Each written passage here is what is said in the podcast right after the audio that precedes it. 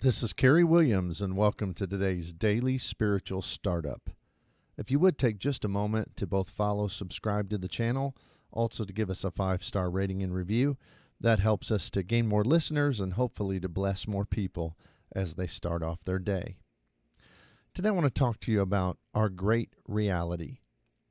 When we think about life, there are so many things that compete for our time and our attention. We have our jobs, we have our families, we have our hobbies, and we also have the church. And all of these things, in their own right, are important and they're all good things in our lives in their right place.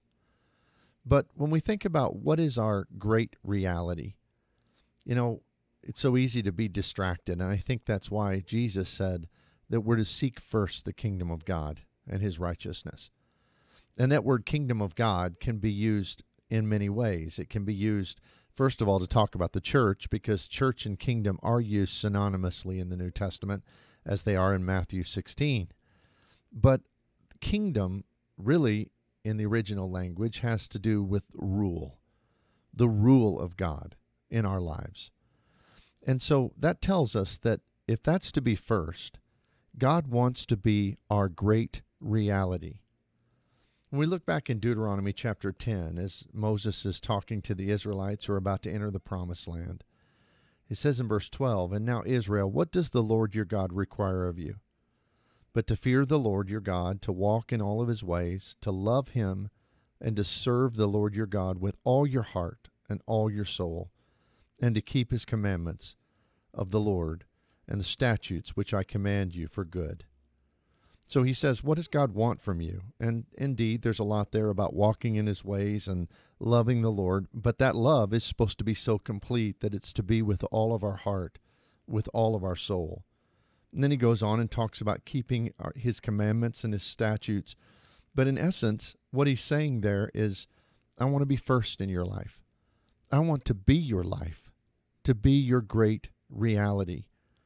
I think that's confirmed by the next verse, in verse 14, where it says, Indeed, heaven and the highest heavens belong to the Lord your God, also the earth that is in it.